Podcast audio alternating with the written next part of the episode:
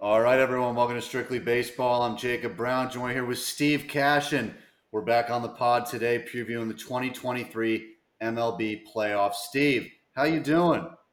Doing good, man. It's uh, it's good to be back. Uh, it's been a it's been a long time. I mean, we've got gotten to catch up here, and uh, it's been a really exciting uh, season. Um, I know we've both been, you know, finding our stride here in the real world in our jobs here, but uh, you know, find some time to uh, to catch up, talk some playoff baseball. You know, you can't beat it. Uh, it's been it's been a hell of a ride this season. Um, just excited to go over these matchups and and it's it's something different. We talked about before we hopped on uh, teams we haven't seen in the playoffs in some time, um, some different matchups, um, some unfamiliar faces, and you know it's going to be. I think it's going to be a fun October, and I think it's up for grabs um, for anyone on uh, the American League side and uh, we know we have your usual suspects over the NL, but uh, I'm excited to get into it, man. Yeah, you know, I we were coming up to playoff time. I was like, man, I we, we got to do a, a, pod with Steve. We got to get it in. We got to do this for the baseball playoffs. It has been a long time. I'm glad we're doing this. And uh, you're right. I mean, it's a ton of crazy playoff matchups going on this year, um, including. I mean, look, you know, we've been through a journey this year in the American League East. I just read a post the other day this is the first time where we've ever had the Orioles and the Rays finish at the top, Rays and Red Sox finish at the bottom. Both of them finish, the, excuse me, the Yankees and the uh, Red Sox at the bottom. Uh, it's the first time it's ever happened. So it's been a wild year in the American League East. But even for the Tampa Bay Rays, who, yeah, they may have known they were making the playoffs way back in May or even really April. I mean, let's just be honest. Week two, it's like, oh my God, they haven't lost a game. They're making the playoffs with this pitching staff and blah blah blah. But then the injuries, and then they kind of started treading water. What's it been like being a Rays fan this year? Ah, gosh, I mean, every year it seems like it's a roller coaster of emotions, right? Uh, I mean, the the season starts off uh, on, on, such a high note. Yeah, you go 14 games straight without losing a game, everything's trending right, and then you know, two three weeks into the season, uh, Jeffrey Springs goes down, then Drew Rasmussen goes down, and you can't help but think, oh, here we go again with the with the arm injuries. And it was prevalent throughout the league this year. It wasn't just you know Tampa that it happened to. Uh, you're looking at you know closers around the league uh, getting hit with the uh, the Tommy John, uh, the bug here, and um, it's it's been an up and down ride. The fact that they were able to tread water um, and, and, overcome the adversities. Uh, we know the Wander Franco story. Um, you know, Brandon Lowe getting hurt at the end of the year just a lot of you know trials and tribulations throughout the year. Um, but the fact that they were able to ride it out and shows that the depth that they have um, to get through it. I mean, look at Taylor Walls coming up and playing a big role while Wander Franco was out. Brandon Lowe coming off, you know, a slow start, picking it up. Unfortunately, gets hurt. Junior Caminero at the end of the year coming up. Uh, you know, Basabe playing second base, you know, Jonathan Aranda. You look at all these random guys that they have in their farm system, like where do they keep finding these guys at? Um, so nevertheless, it's been a it's the usual uh, ride as a Tampa Bay Rays fan. But um, if you'd have told me they won 99 games, losing McClanahan, uh, Rasmussen, Springs, and really just being beat up all year, I would tell you you're crazy. But um, the fact they're back in the playoffs, it just shows Kevin Cash knows how to piece together a lineup and we'll see what happens. You give yourself a chance, but uh, it's crazy the fact that they didn't win the division with 99 wins. But hats yeah. off the Orioles, man.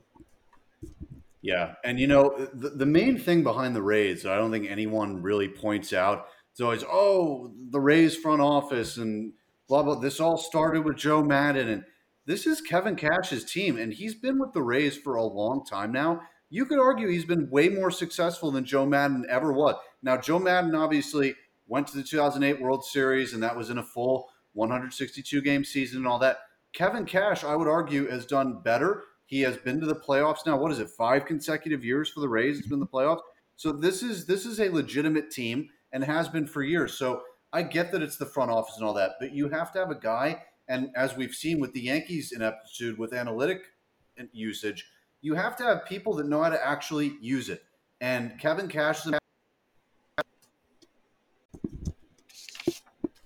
and a strictly baseball tradition. Of course, there were technical difficulties right there. We're back here after a short break. But I was saying, uh, yeah, I mean, it, it's Kevin Cash's team. You got to give him a lot of credit. And as we've seen with the Yankees and the way that they cannot use analytics, you got to have people that can use it. And the Rays have been doing it for years. And the one area that you have to criticize the Rays is the amount of injuries because it's that is also a track record. I got flamed on social media for saying it, but you're right too.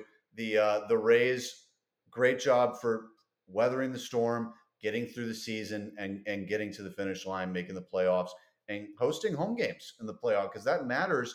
Where in the wild card series, only one of those three wild card teams in terms of wild if you the, the last division winner is technically considered a wild card team but they're still a division champ if you're one of the three wild card teams only two of them get or, or one of them only plays all three home games so that's a significant thing the rays did that and good for them but as we preview this series i don't know how confident i am in the rays despite how good their season was i love texas's lineup despite it going AWOL. It didn't even show up in the final series against Seattle, except for one game. And of course, Seattle, I mean, heartbreaking season. You look at the National League, they had three, four more wins than teams that made it in the National League. Seattle's going to be watching from home. That's painful, especially because Seattle's fan base in stadium would double the amount that's going to be at any Marlins home playoff game or something like that. Let's just be honest here. That's just that's what the case is. So, yeah, uh, it's it that and to, to piggyback off your point right there, real quick. I had to like interject a little bit. It's you know with a team that played really good baseball down the stretch, um, and just couldn't figure it out. Um, you know, they went on they went on a good little run there um, in the last quarter of the season, had a good stretch. But um, you know, as we saw how competitive the the American League was, we knew one team that was going to be playing good above 500 baseball wasn't going to make it. And unfortunately, the Mariners, you know, end up falling a game, uh, a game or two short. And you know, that city loves their baseball, and you know, people are going to rag on the Rays probably for their attendance. The Marlins, if they make it through their attendance at home games, but um, unfortunately, see a city that loves their team not make it. But uh, you know, it's it's part of it, man. Got to win the games when it counts. Yeah, that, that's a factor that has to be brought up too. Major League Baseball, if you're trying to get the Rays fans, and we talked about this in chat earlier, Steve, you're, if you're trying to get fans to games, if you're trying to build a Tampa Bay fan base, don't put the games in the middle of the week at three o'clock. Nobody's going to go. I mean, I, I've texted so many friends today just testing it out. Been like, hey, bro, uh, I you know I can't go because I got work and I'm not an actual Rays fan, but I know you are. Tickets are twenty five bucks in the outfield. Would you want to go? oh man, like I'd love to, but it's Tuesday. I wish I could. That's just going to happen. And it's just unfortunate. They should have given them the chance at night. Um, but like, how do you beat a Philadelphia home crowd? How do you beat uh, these other home crowds? So it's unfortunate in that respect. Back to the baseball aspect. I'm not just saying the Rays aren't going to win because, you know, I'm a Yankee fan. If you've listened to this podcast, I've hated on the Rays or been, you know, in jest, I guess you could say, over the years it's because of Texas's lineup. I think that Texas, although it went, you know, it did not score against Seattle, they are deep. They might, to me, be the second best lineup in the sport right now. Um, and they've got three guys at the front of that rotation that can go. And I would have said the same thing for the Rays, but Tyler Glasnow limped to the finish line. I'm telling you, if he had gone in and been their ace in September and had some sort of electric September, which he did not, I would have been saying the Rays are going to do this. I don't know because I don't. I, am not even confident in Game One. Yeah, um, I mean, hit it right on the head there. I mean, if if Glasnow had a consistent uh, September there, I, I, think we're we're talking about a completely different story. You know, he comes out there um, against the Red Sox. The last two um, you know, matchups they had in September, um, he was averaging 13 Ks in those outings, uh, 14 Ks uh, at home. Goes out and throws five innings last week ends up with 10 strikeouts and just looked lights out. But come to that series where they played the Orioles late in the season, uh, giving up an eight spot there and just absolutely just dropping the ball. So you just don't know what Tyler Glasnow you're going to get um, late in this season. And come playoffs, you just can't roll the dice and hope that you're going to have a good outing. And going up against this, you know, Texas Rangers lineup, I mean, you look at it from top to bottom. I mean, you look at Adolis Garcia, Mitch Garver, um, Corey Seager, Marcus Semien, Nate Lowe. I'm, I mean, you're just looking at star power and firepower up and down that lineup. Tons of hits, tons of RBIs that have been there consistently. And unfortunately, the Rangers didn't win the division, which they were leading for about 80% of the oh, season. And the fact that they uh-huh. didn't close the deal at the end is just absolutely shocking to me. So, I mean, I look at this lineup one through nine, and, and there's not many holes there. And you have you, you guys on the bench that could fill in for them as well. I mean, you're looking at Duran, uh, you know, Evan Carter, Brad Miller's on the IL. He had a decent enough season. But, I mean, you're looking at a team that can place guys in uh, when it counts. And they got the pitching on their side, too. Uh, Jordan Montgomery had a good season. And Nate Eovaldi, uh, that's probably going to be your one-two punch here if it goes to Game Three. Um, I mean, right now it's, it's, TBD for Game Two. Um, if it goes Game Three, still undecided. So I, I think the series is a is a toss-up. Um, I, I, just don't know how Glasnow is going to come out Game One. Um, that's a really big. It's a tone setter tomorrow, and with it being a three-game series, the winner of tomorrow's game is, you know, you're you're playing with house money at that point. Yeah, no, you're you're absolutely right. I this series has the potential to go three. This is also, you know, for casual fan, this is not the Rays offensive last year either. Josh Lowe, before the year, I said it. I, I, I said it on a podcast, I think, with Rory. This dude is going to come out. I looked at his AAA numbers before the season. I said this guy is the full package, six foot four lefty. You could put in the middle of the lineup if he comes in, and then he ends up stealing twenty plus bags and it's like, wow, this guy really is a five tool player. Um, so I, I, love, you know, so the Rays offense has dudes.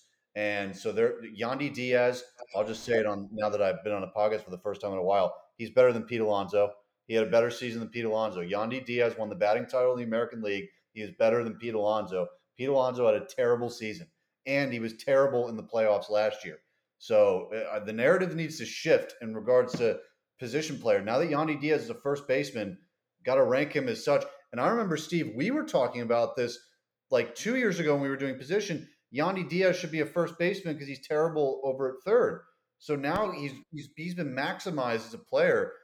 He's amazing. Then you got a Arozarena. Then you've got Harold Ramirez. Then you've got Paredes. Then you've got uh, uh, Junior Caminero, which that's the last thing we'll address in regards to the Rays.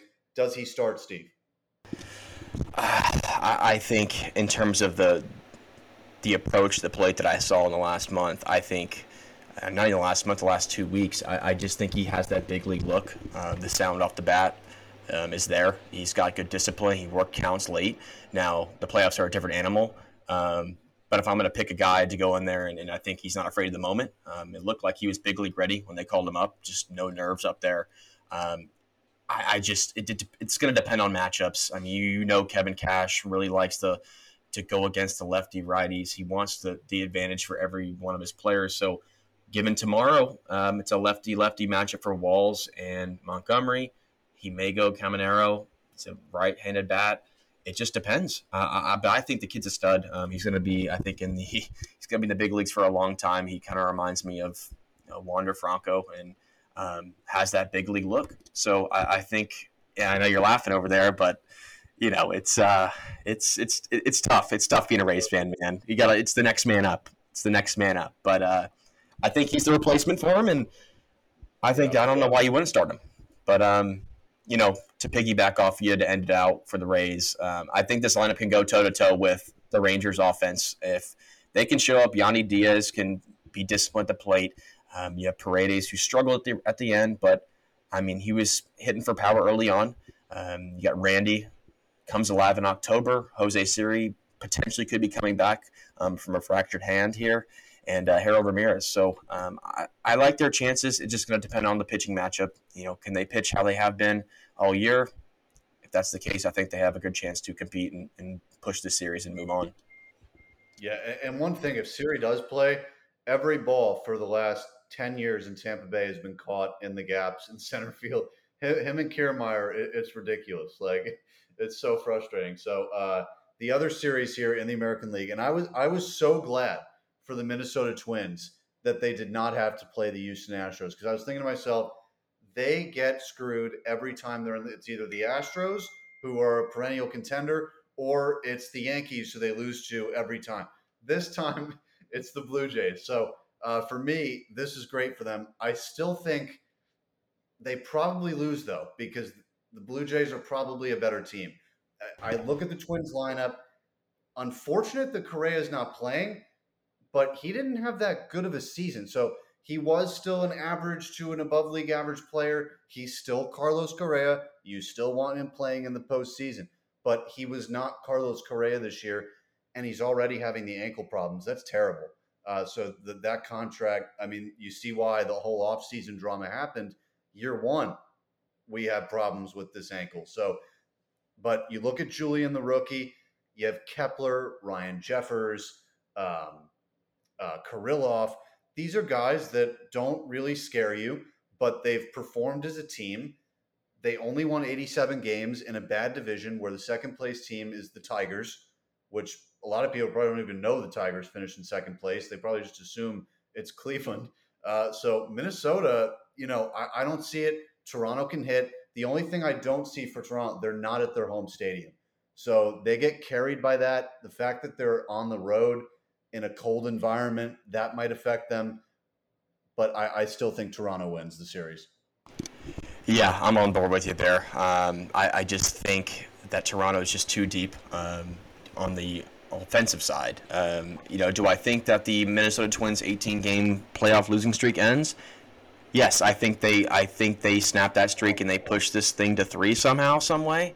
But I just think at the end of the day, I think I got I have Toronto in three just based on you know the top to bottom lineup that they have. Um, given their inconsistencies all year, I, am still going to take that lineup, you know, towards the tail end here. Um, just too much firepower, and I'm looking at you know Toronto's I mean, their road record this year was was better than most. I mean, they were 45, 46 and 35, excuse me, and they were 43 and 38 at home. Uh, a pretty consistent split, you know, when it came down to, uh, you know, playing on the road this year. That you know they weren't notoriously bad on the road. They were they found their their stride towards the second half of the year when it looked like they were kind of fading away there. Um, weren't finding consistency up there on the mound, but you know ultimately at the end of the day, the hitting you know carried them to the finish line. And look at the last series they had; they were able to score some runs on the Rays there. Um, dropped two out of three, but they scored eight. They scored twelve um, in that game too. Um, but they somehow found a way, and, and, I'm looking, like I said, down from top to bottom. You have Vlad Jr., you have Whit Merrifield, Bo Bichette, Matt Chapman, Kevin Kiermaier had a sneaky good year. I mean, that was just absolutely surprising to me. If you would have told me that guy was going to bat 265, have you know 36 RBIs, eight home runs. I mean, had a consistent year for himself, getting on base.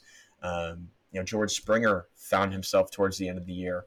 So, you know, I look at that lineup. Not many holes. They're a dangerous lineup. They get on base. They make you pay for free passes, and um, I just don't see this Minnesota team scoring enough runs to, uh, you know, to ultimately take um, take a team like that down. Yeah, I mean, the one thing is, you know, I mean Pablo Lopez, Sonny Gray, Joe Ryan. I, I, mean, those guys are they're good. I mean, Pablo Lopez had a fantastic year, but uh, Sonny Gray, if you work him to a full count, he's walking you in the playoffs. Uh, so, you know, especially Toronto. But and I think you, you got to look at the. Um, and I was reading a good post, you know, about the Twins. You know, the, the thing that could give them a chance if they can keep it a one-run ball game down down late. They're back into their bullpen is pretty solid. You have Emilio Pagan, you have Brock Stewart, you have Jhoan Duran. So, I mean, if the game goes down to a one run game and they're ahead late, it's playoff baseball. You get it to the back end of your bullpen, toss it off, and you go, hey, give me the best you can at the end of this game, shut them down. But like I said, they got to keep it that close with that star power lineup that Toronto has. Do I see them keeping it close when it gets to the seventh, eighth, ninth inning? I don't know. But, um, you know, like you said, Sonny Gray, Pablo Lopez, can those guys carry them to enough innings to get them past it? But um, I just, I, I, there's just not a way I see it happening. I just really don't. So, who would you rather be? The winner of this series that has to go on and face Houston, or the winner that has to face Baltimore? Oh, I think I, I'm going to go. I'm to take my chances with uh, playing Baltimore. Um, I, I, just think that team. You look at how the youth of the youth of that team. Given yes, they had a great, amazing season, 101 wins, but you look at their one-run game record. They were 30 and 16 in one-run games. They were they were able to win the come from behind games and win an extra innings, and they were they found a way somehow, some way. But does that luck run out? You know, do, can you stretch that Can you stretch that into the postseason? That's something I, I'm interested to look at. Now, given they had just absolute nails up there, you know, as a team all together, the pitching came together all at once. The hitting just never went away. Gunnar Henderson, Adley Rutschman, But I'm going to take my chances and play the Baltimore Orioles and roll the dice there, just given the youth of the team. Um, I think you, there's there are some holes in there. How experienced are they come October? It's a different animal. Um, I just don't. I would not want to play the Houston Astros, who somehow seem to turn that light switch on when it matters. They were down and out in the last week. No one said they could do it. They came all the way back, swept the Diamondbacks, one nothing shutout, two to one win, and a six nothing win yesterday their pitching stepped up in the last series, and I just wouldn't want to face that team who's can be red hot. You know, when the, the championship's on the line. No, yeah, I, I, do agree with you there. I mean, the thing the thing with the Orioles is I, I don't know how they won 100 games. I mean, a lot of it is mojo and the fact that they were a team, but you've got Bradish, you've got and, and like what else? You know, Grayson Rodriguez went up and down with the minor leagues. They started the season with Cole Irvin in there. He went down to the minor leagues. John Means didn't get back until a few weeks ago. Um, Jack Flaherty was acquired. He hasn't been that great. Uh, Dean Kremer, uh, you know, decent. Kyle Gibson, like Tyler Wells had a good run there. So it's like they really like cobbled it together and then had the eight nine with Bautista. And now that you don't have Bautista, who by the way, you mentioned guys who have had Tommy John. He's one of them. Unfortunately, came out epic intro, all that. Um, you lost that now. Now it's Yennier Cano, who, if he didn't have that beginning of the season stretch, who is he? I, I, I hate to be that blunt about it, but if he didn't have that, it's just true. So um, I, I just look at it and I say, yeah, I'd probably rather play the Orioles, but their lineup is deep. The Astros just know. I mean, at this point, they do know how to win, um, and they do know how to win in the legit way now. So you know, can't throw that in their face anymore. So throw that over to the National League, and which see th- this series, I feel like we can. I I hate that Rory's not here, and we can't just trash the Phillies because they're going to destroy the Marlins. I I just you know, and and CJ's not here either, and you know, if he listens to this, I'm sorry, CJ. He doesn't care anyway. You know, I don't think he's going to watch any of the game, but the Phillies are going to destroy the Marlins. Yeah, I, you know, I had like I, I, told you before we hopped on, I had my predictions sitting in front of me, and I'll reveal them, you know, towards the end here on, on what we have. Um, I think the Marlins somehow find a way to win a game. I really do. I think they do win. If they can sneak, if they can sneak away one, it'll be they somehow find a way to win game one. But it's some false front. It's a false hope, and I think they game two and game three go go Philadelphia's way. Um, I just don't think the Marlins the Marlins did show a lot of fight. I did like how they, uh, you know, Skip Schumaker had them. You know, they had that mindset all year. They were like, "Hey, we're not out of this. We're going to grind things out." It got rough towards the All Star break. There, they were treading right around 500, fall below 500. Looks like the season was slipping away from them. Um, you know, two big big injuries towards the end of the year. Sandy, I don't think was healthy all year. Then you have Eury Perez was you know down and out. So losing two key pitchers like that um, in, a, in a series that you're going to need innings pitched and you're going to need you know your workhorses to go for you. Um, I think that's a big blow for them, um, and I just don't think they're going to be able to score enough runs to overpower that Phillies offense. Um, that's a team that's been there. Uh, went to the World Series last year. They're looking for vengeance. They're looking to come back. But um, you know, I'm just looking at this uh, Marlins pitching staff, and you're looking at uh, like I said, Sandy went seven and twelve this year. Um, not his usual self. Uh, Zardo went ten and nine. Uh, Braxton Garrett nine and seven. Edward Cabrera seven and seven. So there's really not a guy on that rotation that scares me. So yeah. to your point, I think the Phillies will dominate, but I do see Miami winning game one tomorrow. You can bring this back up if they don't, if they get clean swept. But I think the Marlins do find a way to win one game but it's a gentleman's sweep. All right, yeah, no, th- th- that's fair. I mean, Luzardo gets game one, and I think it's Braxton Garrett game two. Um, it, I just think for them, like that crowd's ridiculous. The the Philly crowd is legitimately like one of the top MLB crowds in the last ten years uh, that I've seen. At least it's up there with Boston and and Chicago Cubs. Uh, it, it's it's pretty unreal. I mean, I think it broke like the decibel record last year. I just feel like for Luzardo, who I had him on fantasy baseball this year. This guy would give you 32 points, 34 point, and then minus 18. So this guy, I, I, sometimes he's on and sometimes he's off. And if he's off, that's brutal for the Marlins. Now, I also would say this the Marlins had to deal with a lot throughout the season, as you said. It got brutal in the middle. Jazz Chisholm missed a lot of time. He was on and off the IL. And Sandy was not the same guy as you said. So they did deal with that adversity. They could have been a lot better of a team. Maybe they could have made other additions throughout if they had known certain things were going to happen. Eury Perez, if they had had him for a full season, what type of team would they be at that point? You got to remember, Trevor Rogers goes. I mean, last year he was great. This year he disappears, so they lose him, and he's out of the picture. So they got to replace him. I'm so they they dealt with a lot and still were able to make the playoffs. They could have been an 86, 87 win team if one or two games go their way. Which, by the way, if they play one more game and they're able to finish the Mets game, they have 85. So they're basically an 85 win team. Um, so give the Marlins credit. I'm not trying to like destroy them, but like I just feel like going into Philly, they're going to get destroyed. But moving on to Arizona, Milwaukee, this series changed enormously today with the news that Woodruff is once again down with an injury. He missed most of the season, came back at the end, much like John Means, came back at the end, pitched kind of shorter type of starts, got himself ready for the playoffs, and then he's down. So now it's just Burnes, who wasn't Burnes from last year, and Peralta, who is sort of back to his old self, and then you kind of mix and match from there. Milwaukee, I guess, can hit now, even though you look at their lineup and you're like, okay, like I guess Mark Canha and Carlos Santana are like all stars again. So they, you know, they they're amazing. But I, I just look at uh, the Diamondbacks and that lineup is legitimate.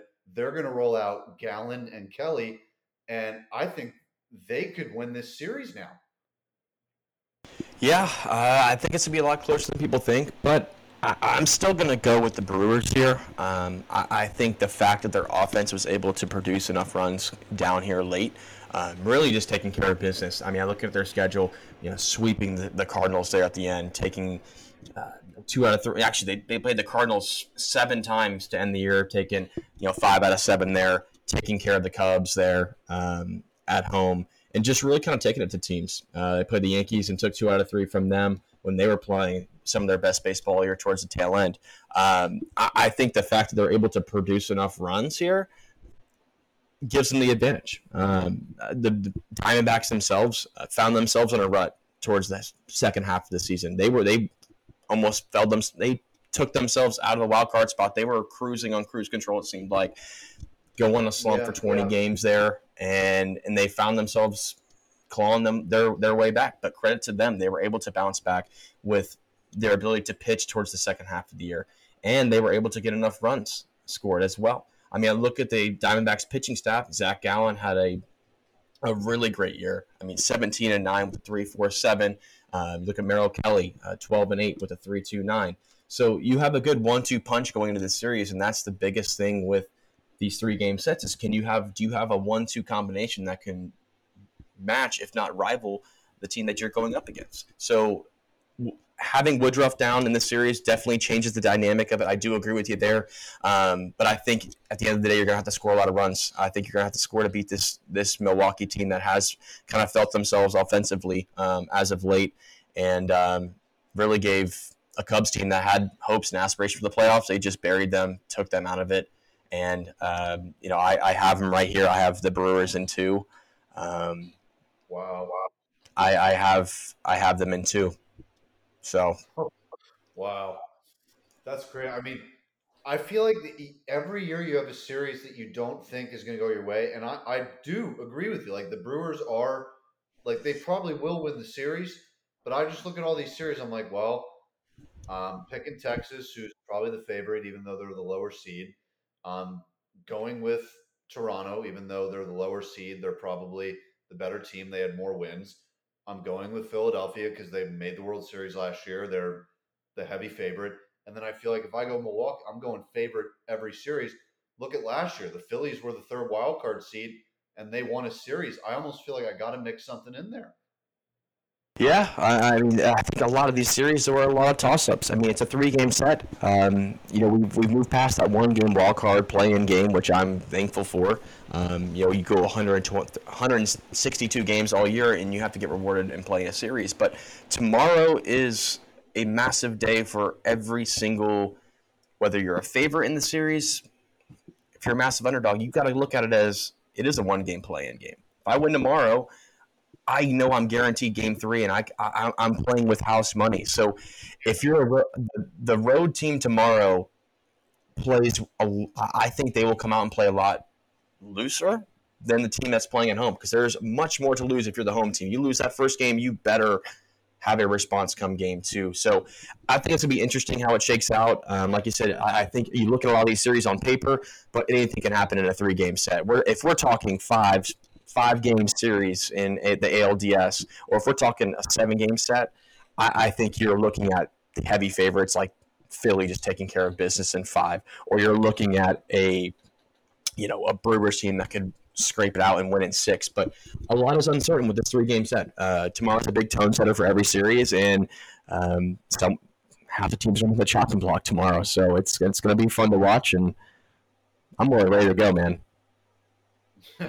No, me too. Me too. It's uh, it's it's a great bracket, even though it is a lot different, and uh, I'm definitely excited for it. The games are at three o'clock starting, and then they continue for the rest of the day. So uh, you know, I, lo- I love waking up being like, oh, you know, day of baseball, day of playoff baseball. It's a lot of fun, middle of the week, and all that. So um, out of the team, so I, I'll pose the same question here, I guess. Who would you rather be? The team that has to play the Dodgers or the team that has to play the Braves? I feel like this one's a lot easier. Uh, actually, no. This one, this one's. I, you look at it, both. This one's a little bit tougher because I do think you have two really dominant teams that are ultimately going to find their way to the end here. If I were to pick one of the two, you're flipping a coin here. It's it's you're picking the lesser of two evils. Uh, I think I'm going to go and play the Dodgers, um, given that they you know, had their World Series run in, in 2020, beating my Tampa Bay Rays. Um, before that, we're talking about notoriously a franchise that was choking every single year, couldn't make it to the promised land, and it took a short season for them to get there and finally go over the hump, and Kershaw to figure it out and get over that that mental grind of hey, I, I getting over just whatever what it was in the playoffs. So yeah. if I had to pick a team, I'm picking the Dodgers to play.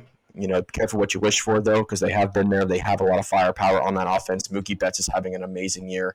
Uh, I mean, you look at their pitching has hasn't gone away. Uh, Freddie Freeman's having an amazing year as well. So there's not many holes in that lineup. But I look at the Atlanta Braves, and good God Almighty, that team is locked up until 2028, 2029. I think even beyond that good luck beating that team. Acuna is on a tear. He's going to set, I think, the stolen base record. Um, I, I, he's, he's on pace to set some record this postseason. Um, one through nine, no one, there's not a bat that I am not afraid of. And you look at Spencer Strider, had a great year. Uh, Max Fried, just absolute depth on that team. I just, I wouldn't want to play the Atlanta Braves. No, he, he might not be ready, and then Morton's done uh, right Morton's now. And then, season. Yeah. Oh man, and Fried's what's he? Uh, is he on the ten day? I I don't know. I don't know the details about. I should, but but there there's injury issues. Okay, yeah, I'm pulled. Let's let's let's check it out. Let's see. Yeah. I've got yeah. So Morton and Fried are on the 15 day IL. Um, I know Morton was dealing with some stuff all towards the back end of the year. So yeah. Uh, wow. Okay, so that changes the dynamic a little bit here. So I'd still I, am still sticking true with that with that with the Braves though. I, just think offensively, how are you going to slow them down? Yeah, I, I have genuinely not, not seen a lineup that deep with that many got with the average, with the homers, with the ribbies, with the steals. I mean, everyone's a five tool player in, in, the lineup. It's insane, uh, except for Matt Olson, who just set the Braves home run record. So it doesn't matter. So it's like, oh my god, it's pretty crazy. So uh, yeah, Atlanta Braves is one of the best teams in recent memory to me. If they don't win the World Series, it's a shame. Um, I, I, I think that they beat the Dodgers. I think they beat the Phillies. Unfortunately, you know, and, and this is where you know if Roy were here, he would stop me in two seconds.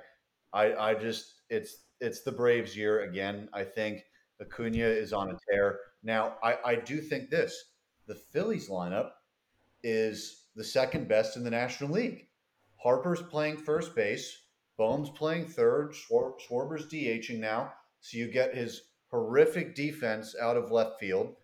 And so, you know, now Marsh plays left field, I think it is. And then mm-hmm. uh, uh, they're putting Rojas in center and then Castellanos in right just so that it's better defense. That's a lot better for the Phillies. And they all rake too. Stott had yeah. an amazing you, you, present a pretty great point there, and uh, I, we were, we were kind of we kind of went over, um, you know, the fact that Philly, there was a turning point in that season where Trey Turner was struggling so much. Those fans kind of rallied around that team and rallied around Trey Turner, and they gave him that standing ovation. From that point on, he has been on a tear. He has found himself defensively. He's found himself at the plate. He's getting on base biggest thing is he's finding his way on on the base pass. He's got enough speed to steal. He gets on. He's scoring runs. You look at what they did last year. Kyle Schwarber caught fire. Bryce Harper, unreal postseason. Trey Turner was pretty solid, getting on base, working counts, just a, a nightmare up at the plate. Um, Alec Bohm, I mean, that's another guy people forget about on that lineup. So you present a good point in the fact that this team, if they do get past this three game wild card, who knows, barring a massive upset by the Miami Marlins?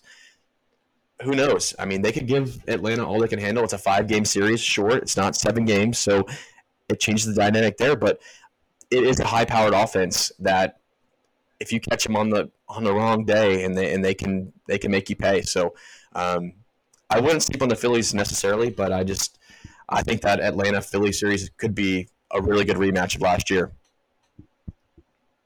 No, I, I totally agree. I totally agree. So uh, I'll see. You know, I'll, I'll just do a little thing on it because the off season is a thing. So you know, that's where this conversation mostly happens. But it's just because you know I got the alert. Uh, you know, Aaron Boone is returning, which is fine. Uh, that is totally fine. Uh, he is not to blame for anything that happened to the Yankees this season. But I don't know if you saw, Steve, the Yankees are getting audited by an independent company during the offseason, starting, I think, today or yesterday, probably a Monday. So they said beginning of October, we're doing this audit, which is going to go into everything that the Yankees do operationally with the numbers, with the coaching, with the Brian Cashman, with, with everybody. Because according to the Yankees, some inside source, Hal Steinbrenner is is tired of being, uh, you know, second fiddle and all this stuff, and he, you know, he doesn't know what decision to make that that's to me the number one problem. How does Hal Steinbrenner not look at this and say, there's one person that is responsible for this, and it's Brian Cashman. He is the person that makes all of these moves. And that's the main problem with this. Giancarlo Stanton is the cleanup hitter of the team. It's a bad move when you look, and, you know, over the years I've defended it, right? He had great postseasons over the years I've said, you know, he's better than people think. You compare him to other guys, he's making less money than other guys that are getting these super contracts. Well, the difference is, though, you look at these other guys that got super contracts, they signed them at the beginning of their primes. Stanton, the Yankees got him at the end of the prime as he's going into his 30s. And as we've seen over the years, the injuries just keep piling up. The decisions that they make in terms of, and, and this is where I think there could at least be a, a tide here that's turning Aaron Judge came out and he said, the Yankees have the best information in the world. He said, we get all the numbers you could think of. But he said it's the numbers that they value that is the problem. That can only be one person. It's the general manager of the team. It's the person who puts together the things that they're looking for. And it's been a pattern over a number of years. And one of those things is the barrel percentage, the exit velo, the blah, blah, blah. And we've now seen all of these right handed hitters that can't run, that hit the ball hard, and it's the same philosophy, and it didn't work. Base to base guys without speed, Donaldson, Sanchez, Stanton, uh, you know, go down the list. Gio Urshela, even, right? Hit the ball hard, can't really run a lot. You used to call him Fluke Shella. That's why I thought of it. And then, uh, and then uh, Luke Voit as well. Why did they get him? They split him up in their leagues. This guy never played in the majors. They saw, whoa, his exit velos through the charts. But what's the problem with that? They hit it to the same people. They hit line drives to the shortstop. They hit a line drive to the left fielder. They hit a fly ball to the warning track. Their whole swing is to hit the ball hard and only hit the ball hard. Now, the other problem is they tell all their other hitters do the same thing. So if you're a guy who has never tried to hit the ball hard, they tell you, hey, you go try to hit the ball hard. And that doesn't work. And no other team does that. The Rays don't do that. The Rays didn't tell Yandy Diaz, go become a home run hitter. They told him, go hit 330. The Yankees don't tell anyone, go hit 330. And it's a fundamental philosophy change that needs to happen in the organization that and look you can look at the pitching side where they've developed some decent guys. I had an argument and this is the last thing i'll say with the director of the derek jeter documentary on x okay randy wilkins. I have never seen a statement that was just so wrong and i'm not going to pull it up. I, I i said player development has been a failure for the new york yankees. Outside of aaron judge and robinson cano and I and I included Volpe just to be nice to haters who I knew would come into the replies and be like Volpe, Volpe, Volpe. you know, because really, what has Volpe done? He hit 209. So I said, outside of uh, no one, what what position players played anything in the last 10 years, 15 years? Nobody, and that's only director of player ops who was hired by Cashman. So it just and and so this guy Randy Wilkins responds player development is not judged by winning.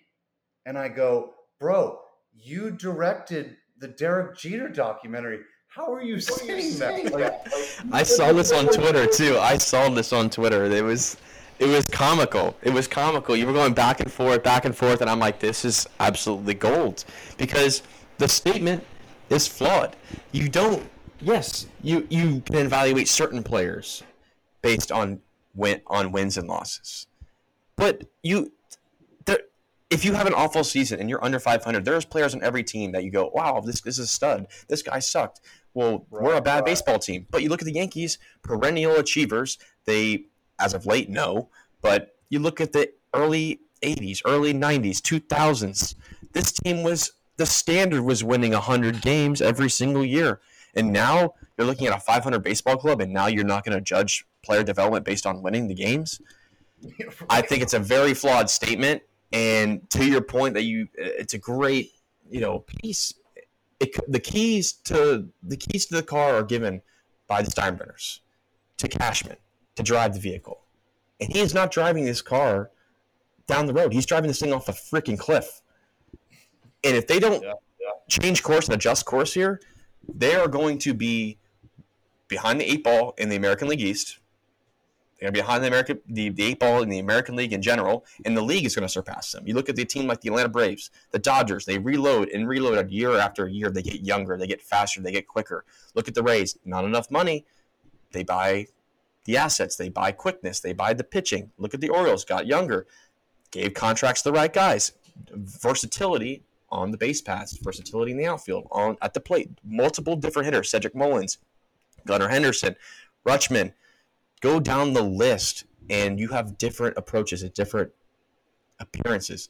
And I'm looking at this Yankees lineup and it's like now that you kind of bring it to light and the season might have been a blessing in disguise for them is look, maybe we aren't that good. We have to readjust our structure and our framework or we are going to get left in the dust. You're looking at an aging Giancarlo Stanton. Aaron Judge, their best player by far when he's healthy, and he's a winner and he wants to win in New York as bad as anyone else. He said to a reporter at the end of the season, if I'm not talking to you guys at the end of the year with champagne and there's things and the lockers are covered with plastic behind me, I don't want to talk to you guys. It doesn't matter. It's a guy who wants to win, but the people running the show aren't allowing it to happen. And the last thing I'll say about the Yankees is, you know, I revert back to Moneyball was a great, great clip in that movie was when they said, you know, your goal isn't to be buy players. It's to buy wins. And to buy wins, you got to buy runs. You have to buy assets. And the Yankees have to kind of develop that philosophy and go, hey, we need to go get some speed. We need guys that are going to grind at bats, not just home run hitters. You have enough guys like Judge. I mean, you have DJ LeMahieu who can find his stride off grid this year, but and a Stanton that can hit homers as well. So you have power pieces in that lineup. Now you have to protect. Now you have to protect them with guys who can get on base and make pitchers pay for that.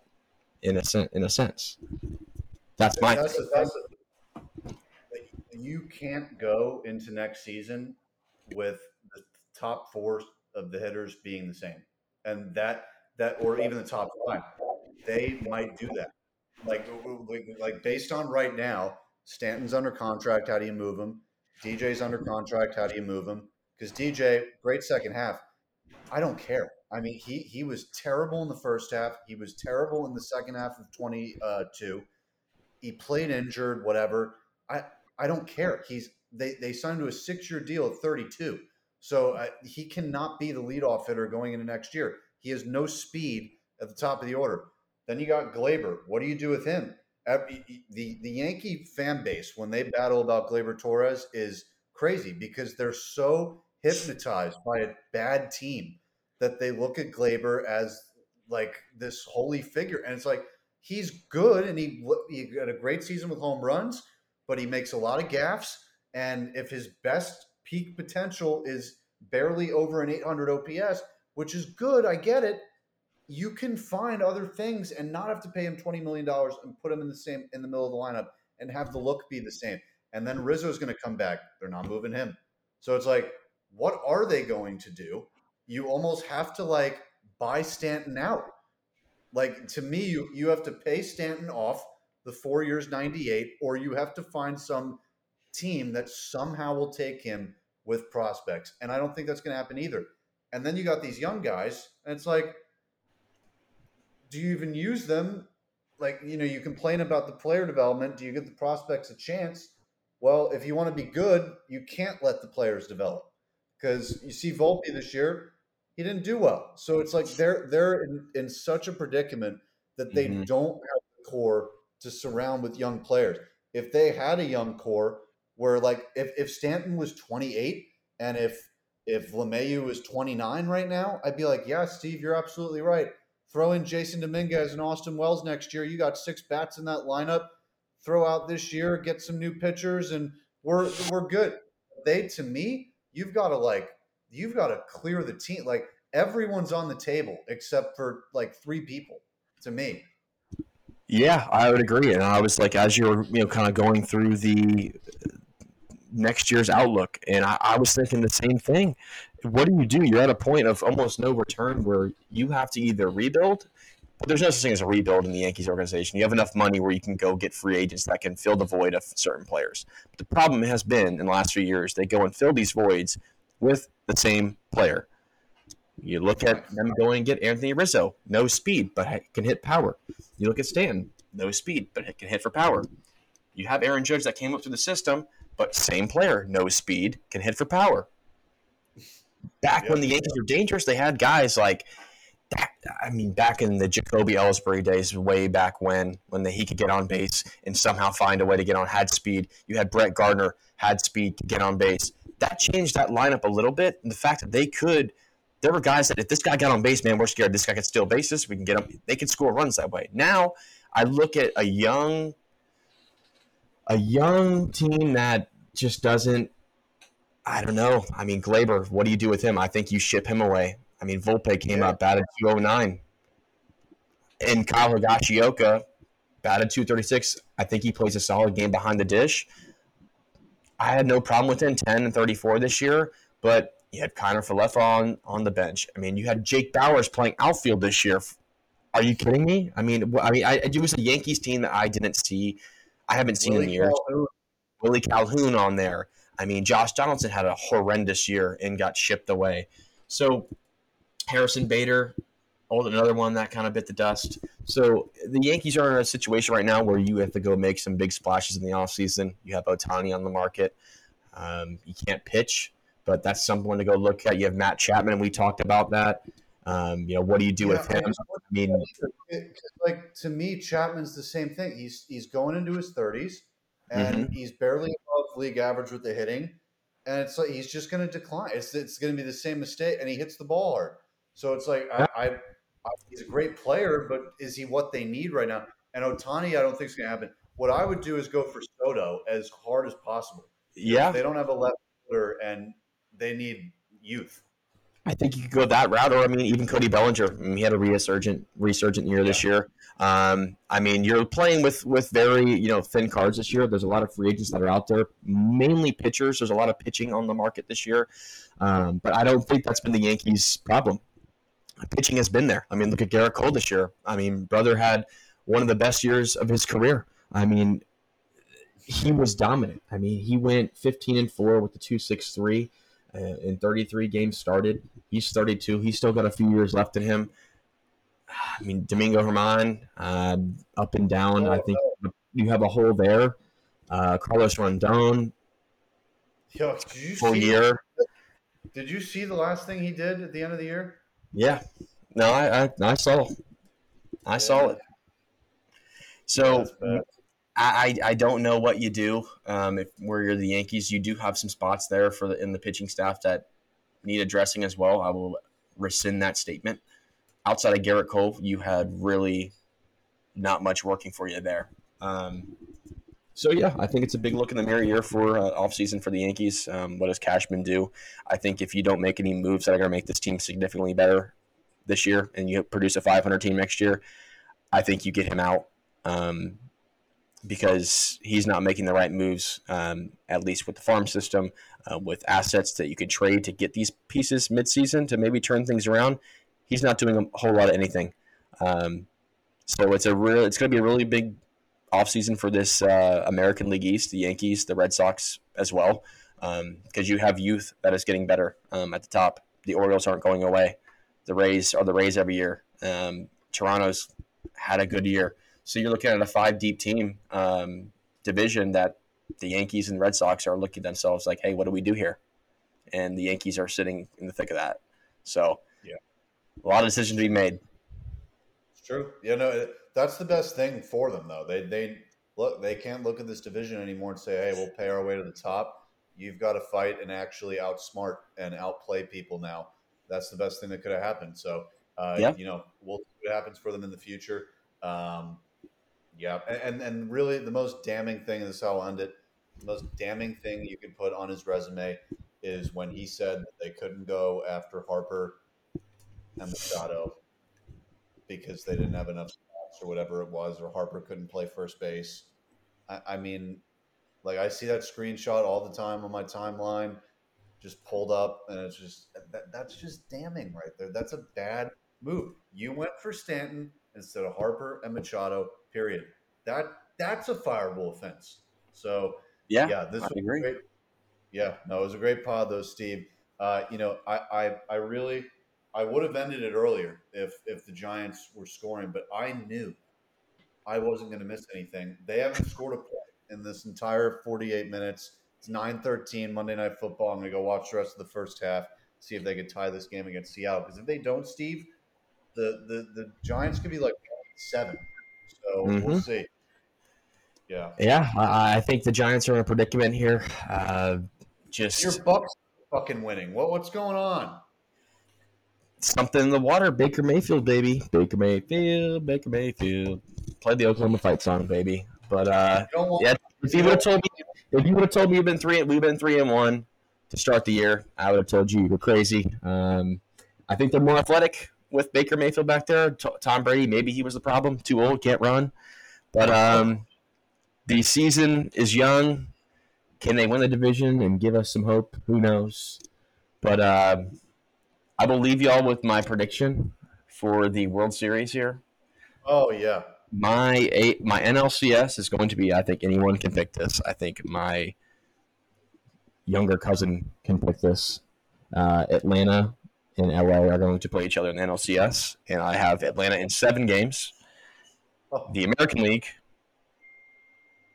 I had the Tampa Bay Rays over the Toronto Blue Jays in six. In the World Series is going to be the Atlanta Braves and the Tampa Bay Rays. And unfortunately, the Atlanta Braves win in seven games. And anyone knows I don't pick my team. I did it this year. Somehow I will believe, and I believe in this offense. I believe they can somehow piece together. That is my World Series prediction. Call me crazy. It's it's not though because again you, you get you go to play the Orioles and then it's the Astros. You get through the Astros, you're in the World Series. So somebody's got to beat them. They've been in the World Series five straight years, and, and that's what everyone's been saying. And, and it's going to be a fun it's going to be a fun postseason because the American League is wide open. The National League eh, we kind of we know what we're going to expect. The American League is wide open. We talked about it. The Orioles, youth, the Twins are the Twins. Who knows what happens with them? The Rays, can they piece together like they did in 2020 to get all the way to the World Series? Do the bats get hot? Houston, they've been all they've been there every single year. Do, the, does those, do those odds continue? Do those odds falter? It's wide open in the American League, so I think anyone it's up for anyone in anyone's game. I'm ready for playoff baseball. Got a full slate tomorrow. We'll be texting. We'll be doing another one of these before the end of the playoffs and the postseason. Next season preview. Mark it down. Yeah. And we'll be rocking and rolling. Yes. And uh, peace out to Miguel Cabrera, Adam Wainwright, uh, likely Zack Greinke, Joey Votto, maybe Brandon Crawford. This was like childhood. A, yeah, and childhood yeah, days are over.